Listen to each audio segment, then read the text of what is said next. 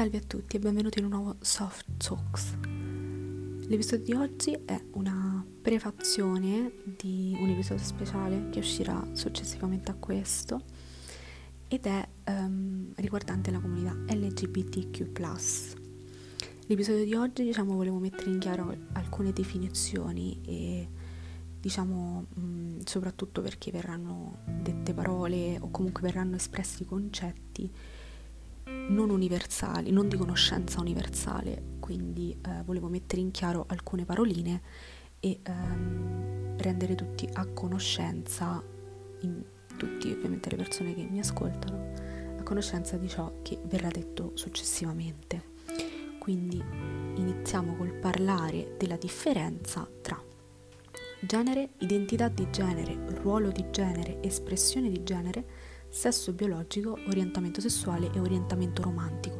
Ovviamente queste cose poi saranno mh, mm, espresse in modo più approfondito, in modo singolare negli episodi successivi perché non ci sarà soltanto un episodio riguardante questo, eh, cioè un episodio oltre questo ovviamente.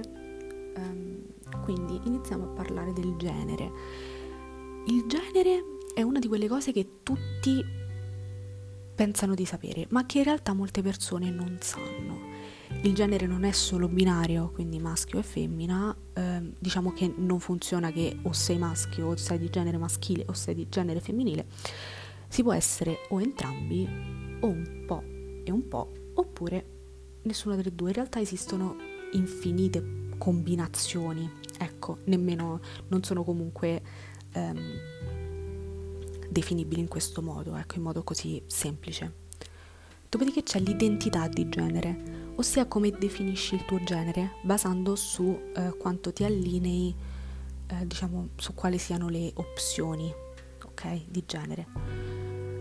Quindi um, dopo si arriverà a parlare del ruolo di genere e espressione di genere. Il ruolo di genere è l'insieme dei comportamenti e atteggiamenti che la nostra cultura riconosce come maschile o femminile, che ovviamente cambia a differenza del contesto storico, culturale, religioso e sociale, ma si basa molto molto spesso sugli stereotipi. Quindi si può essere, c'è la mascolinità e la femminilità, che ovviamente appunto come ho detto prima si basa su molti stereotipi, quindi spesso si sfocia nella tossicità, quindi la tanto discussa mascolinità tossica, ossia che l'uomo deve essere solo in quel modo e poi anche la femminilità tossica, ossia che la donna deve, debba essere solo in quel modo. Dopodiché sia l'espressione di genere, ma comunque anche di questo poi eh, ne parlerò in modo singolare. Poi abbiamo l'espressione di genere, ossia i modi in cui rappresenti il genere attraverso le azioni, i vestiti l'atteggiamento. Quindi, eh, e come sono interpretate basandosi comunque su norme di genere, ok?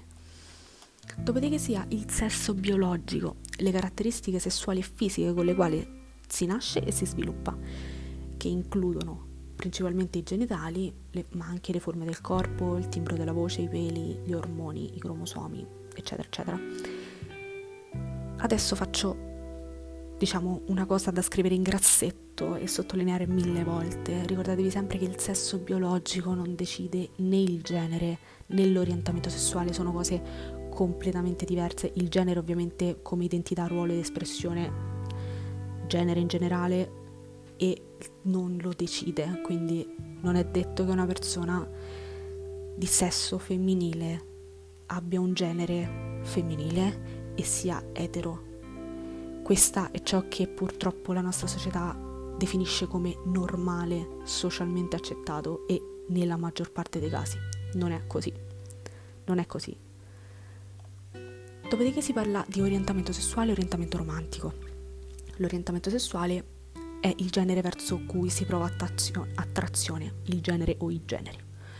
L'orientamento romantico è il genere o i generi verso cui si prova attrazione romantica, non sessuale. Dopodiché iniziamo a parlare di, um, di etichette, ok? Um, c'è una grande differenza tra etichette e definizioni. Se non ci si sente il bisogno di definirsi, non ci sono problemi, non tutti hanno questo, ehm, diciamo, eh, questo bisogno di doversi definire. Tutti però hanno il diritto di farlo, come sia appunto il diritto di non farlo. La propria opinione è basata sul, pro- è basata sul proprio metodo di giudizio e quindi non è universale. Sappiate però, cioè ricordatevi che le definizioni di una comunità ehm, aiutano a sentirsi inclusi nella comunità stessa, danno un significato a loro stessi e alla loro identità. Poiché molte persone ehm, eh, possono non sentirsi appartenenti a una società ehm, che normalizza una cosa piuttosto che un'altra e quindi sentirsi esclusi. Quindi definirsi non è per forza doversi differenziare, è semplicemente sentirsi appartenente a qualcosa. Spero di potermi spiegare bene, non vorrei dire qualcosa di sbagliato. Um, quindi dire cose, ad esempio, um, stai solo passando una fase, sei confusa, eh, l'ennesima etichetta, oppure siamo tutti uguali, le etichette portano solo a divisioni. Eh, diciamo che è qualcosa di molto... Um, può essere ritenuto anche offensivo perché mh, mette in discussione ciò che una persona si sente di essere. È come dire che quella persona ehm, è come dire che l'esistenza di quella persona non è importante, quindi è anche un po' discriminante. Le definizioni non sono per forza prigioni, è un modo per veicolare la loro lotta, la, la loro lotta e avere pari diritti e pari dignità e essere orgogliosi di ciò che si è. Quindi poniamoci all'ascolto delle altre persone, sempre con rispetto e con gentilezza. Adesso definiamo l'acronimo LGBTQIA, anche se l'acronimo è infinito, quindi eh, però fermiamoci a queste lettere per ora. Allora, la L sta per lesbiche, quindi donne sessualmente attratte da altre donne. La G sta per gay, uomini sessualmente attratti da altri uomini. Bisessuali, persone attratte da più generi, quindi non per forza genere maschile e genere femminile perché ricordiamoci sempre che generi non sono soltanto, non è binario, non sono soltanto quindi genere maschile e genere femminile. Poi c'è transgender, la T di transgender, persone che sono nate con un sesso ma si sentono del sesso opposto. Poi c'è la parola queer, la Q, che sta per o queer o questioning. Queer sono tutte le persone che non si riconoscono nel binarismo eterosessuale cisgender Adesso vi spiego anche cosa significa cisgender perché mi sa di non averlo detto. E questioning sono le persone che stanno ancora interrogando sul proprio genere e o orientamento sessuale. La I sta per intersessuali, quindi persone che nascono con caratteristiche fisiche sessuali sia femminili sia maschili. La A sta per asessuali o aromantici. Asessuali persone che non provano attrazione sessuale e aromantici persone che non sviluppano attrazione romantica. E ovviamente vi ripeto che um, quasi tutte le cose, tutte le domande che vi state ponendo ora, eh, poi cercherò di sciogliervele nei prossimi episodi.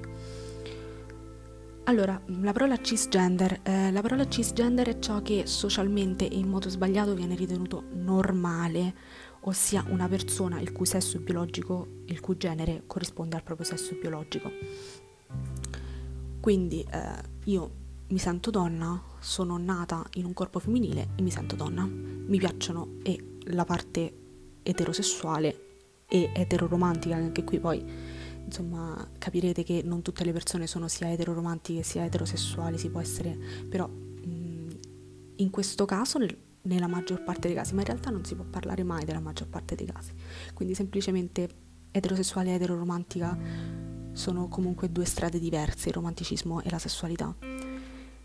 Quindi ehm, la parola eterosessuale comunque tutti sapete cosa voglia dire, quindi una persona mm, che, viene, che è attratta dal sesso opposto.